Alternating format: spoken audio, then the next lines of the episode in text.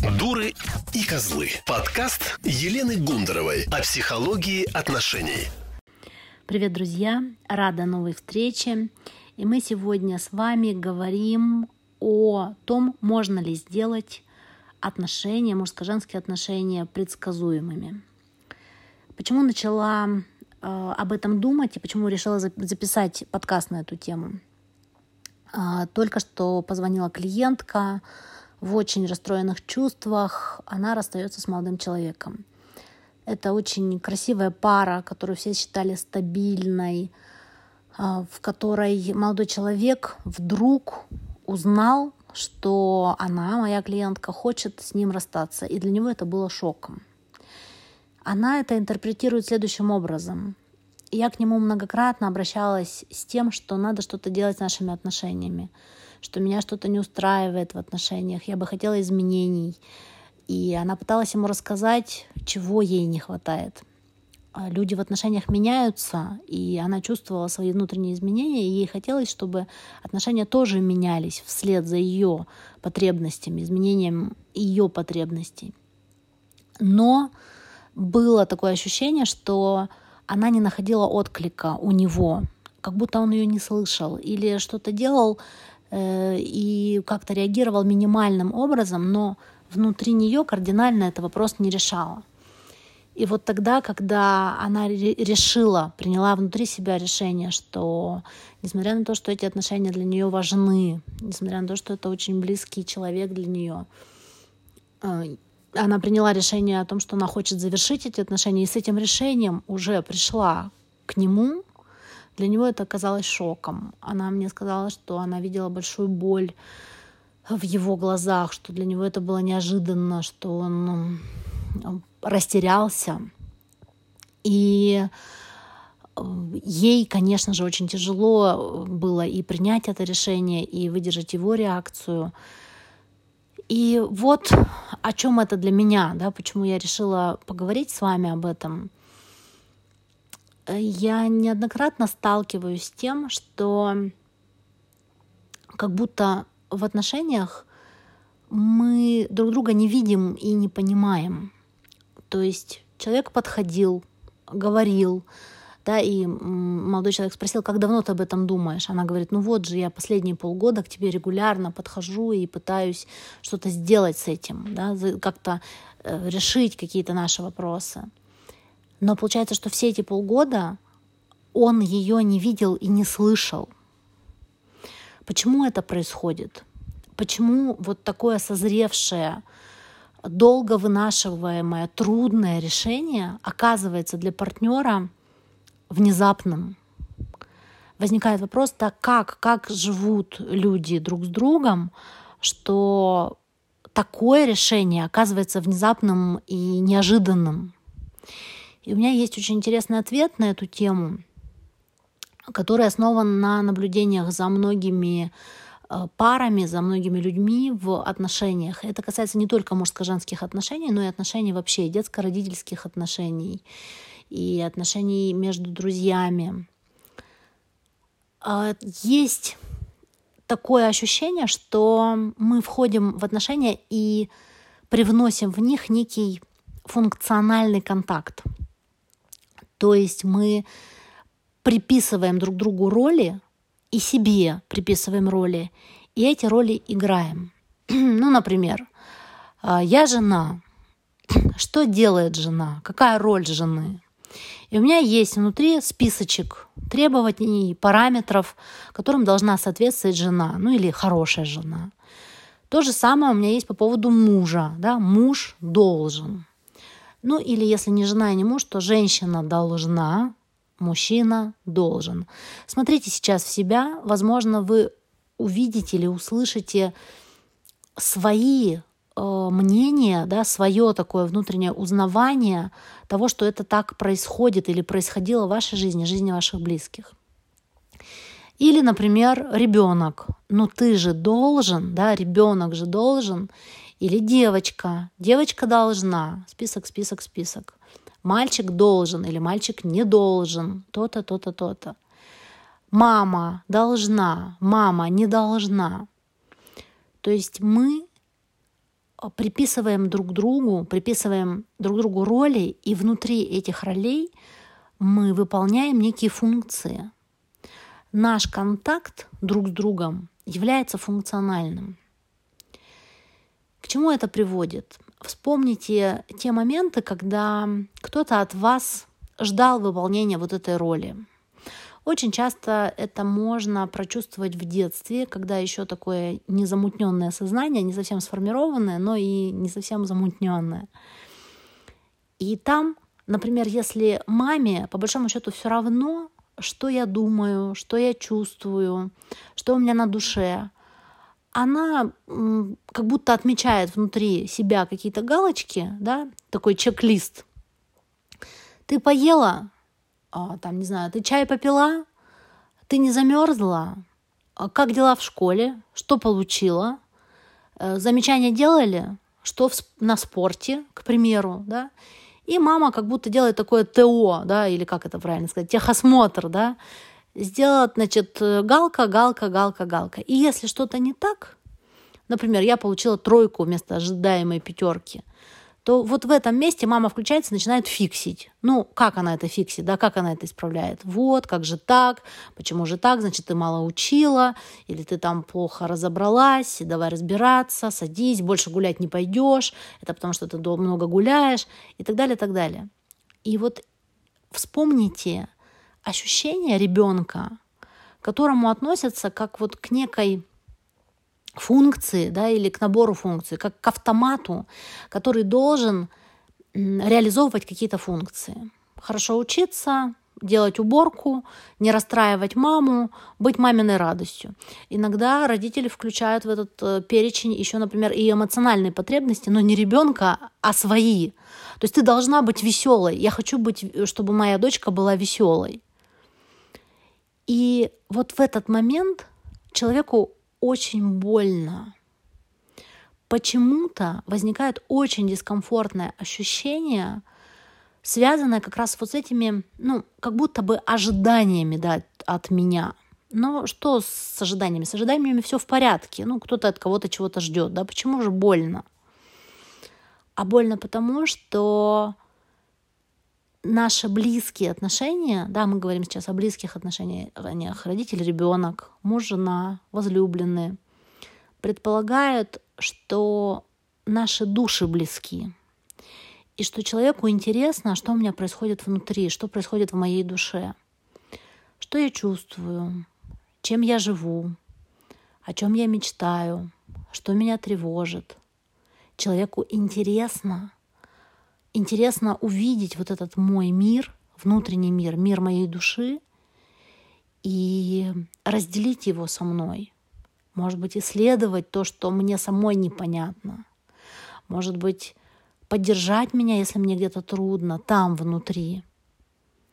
И эти потребности существуют и у мужчин, и у женщин. Сейчас кто-то из нас может сказать, что ну это ваши там женские, да, все штучки-дрючки, это ваши женские чувства – но я вас уверяю, мужчинам вот это внимание, истинное внимание к нему самому, к его сути, к его душе, настоящее внимание, не для того, чтобы это использовать как-то, опять же, да, меня использовать, или как-то мной манипулировать, или что-то для себя, какую-то выгоду получить.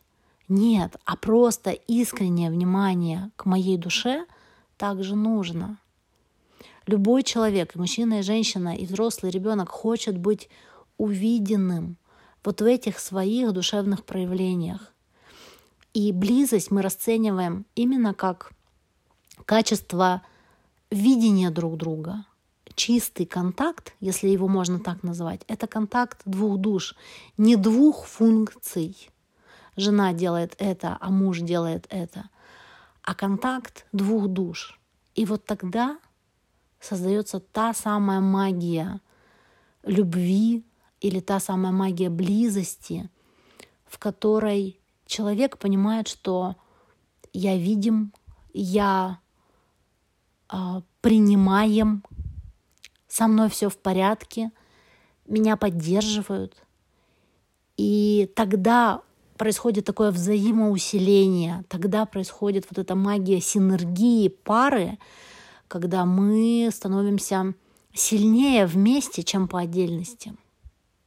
И происходит обратный эффект тогда, когда ко мне относятся функционально, или я отношусь к кому-то функционально. Да? Ты мужчина, ты должен. Ты женщина, ты должна. Да? Или я должна, да? потому что мы и к себе очень часто относимся функционально. И здесь можно посмотреть в то, что же заставляет нас так э, действовать. Дело в том, что это некая общая человеческая программа, которая касается не каких-то конкретных людей, а касается всех людей.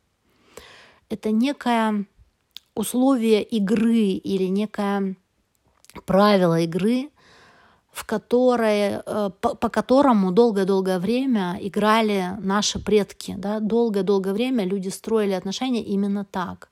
Когда внутри семьи существовала иерархия, существовали четко определенные роли – а, ребенка с детства готовили к этой роли, да, поэтому там девочка должна то-то, то-то, мальчик должен то-то, то-то. Человека оценивали по этим ролям. И в этой программе была большая выгода и был большой резон. Он был очень простым. А, эта программа способствовала выживанию.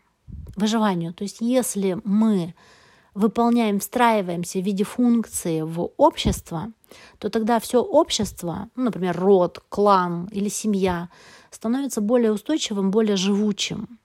То есть если, например, у нас все дети слушаются старших, то это обеспечивает безопасность детей. То есть больше детей выживает, это идет на пользу всей семье. Да? То есть у нас лучше выживаемость. Или если у нас все мужчины приучены к тяжелой физической работе, то это работает на благо нашему клану, нашей семье, то есть мы будем более богатыми, более выживающими. Если женщины у нас не спорят с мужчинами и умело ведут домашнее хозяйство, то это помогает выживанию. То есть они создают комфорт, э, там, готовят и приумножают то, что зарабатывают мужчины. К примеру, да, то есть такое традиционное разделение ролей между всеми и всеми – и это на самом деле способствовало выживанию. Но дело в том, что сейчас изменилось время. И сейчас у нас, у современных людей, задача выживания не стоит. Мы уже выжили. Мы уже выжили, мы научились выживать. Сейчас, чтобы ну, реально погибнуть с голоду или там, чтобы ребенок не выжил, это надо постараться это сделать. Согласитесь, то есть даже у самых ну, таких, э, не знаю, незащищенных, может быть, людей, да, или тех, кто в социуме не преуспел, все равно есть минимальный набор всего, да, благ, есть крыша над головой, всегда есть еда, всегда есть какой-то минимальный достаток. То есть мы сейчас не выживаем, у нас нет задачи выжить. У нас сейчас стоит другая задача, задача жить. А выживание от жизни отличается тем, что в жизни есть развитие, Выживание — это просто ну, факт сохранения жизни, что никто не умер, да, семья, никто не, не, не умерла, да, мы выжили, мы размножились, то есть наши дети тоже выжили, мы смогли родить детей и смогли детей э, вырастить. Вот мы возобновили себя, да, но сегодня у нас стоит задача не выживания, а стоит задача жизни, жизни. А в жизни есть компонент — развития и реализации того потенциала, который заложен в каждого человека. И этот потенциал заложен как раз в тонкие да, материи, в тонкие планы, например, в душу, да, если так можно сказать. То есть душа не хочет выживать, душа хочет реализовывать себя, она хочет, опять же, быть видимой, она хочет, чтобы ее замечали, она хочет познать себя, свои таланты, она хочет реализовать свои таланты, свои склонности, она хочет жить так, как она хочет – и сейчас поэтому вот эта программа уже не актуальна. Сейчас мы можем внутри каждого из нас пересмотреть эту программу функционального контакта и ее поблагодарить с любовью, с уважением, не бороться с ней, а поблагодарить ее за то, что она нам помогала выживать. Многие поколения наших предков с помощью нее выживали. И мы родились именно потому, что они выжили и смогли дать жизнь своим детям. Но сейчас, сегодня, в наших отношениях эта программа скорее мешает. Мы уже не хотим друг к другу относиться как к функциям, и мы не хотим, чтобы к нам относились как к функциям. Нас это ранит, нам это больно. Мы сопротивляемся внутри себя этому. И в качестве вывода да, из этого всего, из всей этой информации, я предлагаю каждому из нас, из тех, кто слушает меня сейчас, увидеть, как работает эта программа, отследить ее влияние в самих нас, да, в самом себе, может быть, в отношениях близких ко мне, может быть, в своем прошлом, да, в тех же отношениях с родителями, которые очень часто несли в себе эту программу функционального контакта. Увидеть, как она проявлялась или проявляется в жизни. Это первое. И второе, попробовать почувствовать, а какой же контакт с другим человеком нужен моей душе, на самом деле нужен, чего я на самом деле хочу. Для этого надо заглянуть в себя, и спросить себя честно о том, о чего бы я хотела, а чего я хочу в отношениях, о чем я мечтаю, чего я боюсь, что меня тревожит. То есть проявить вот этот истинный, искренний интерес к самим себе, к самим себе, то есть начать слушать самих себя. Может быть, записывать эти открытия, да, которые я там в себе обнаружу. И третьим шагом начать смотреть друг в друга, начать смотреть другого человека так же, как мы научились смотреть в себя, как в другую вселенную, и изучать эту вселенную, и смотреть, а чем он живет, а как он живет, что им движет. Смотреть в это без боли, без страха, потому что боль и страх возникают как раз тогда, когда мы ждем каких-то каких-то функций от этого человека, да, и если я туда заглядываю, я понимаю, что он вдруг не подходит под эти функции, то что тогда делать? Да, это снова работа программы. А делать ничего не нужно, нужно просто быть, нужно просто наблюдать и просто опираться на себя в отношениях, на свою любовь к себе и на свою заботу о себе и говорить себе, что в любом случае я справлюсь со всем, что я встречу в себе самом и в другом человеке. И тогда, друзья, не будет вот таких сюрпризов, а, с которых, с описания которого я начала сегодняшний выпуск. Тогда для нас какие-то стремления близкого человека не окажутся внезапными. Тогда мы будем ориентироваться в самих себе, будем в контакте с самими собой и в контакте с друг другом. И поверьте, это будет совершенно новое качество отношений. Будьте внимательны к себе и внимательны друг к другу. Обнимаю. Елена Гундарова о психологии отношений.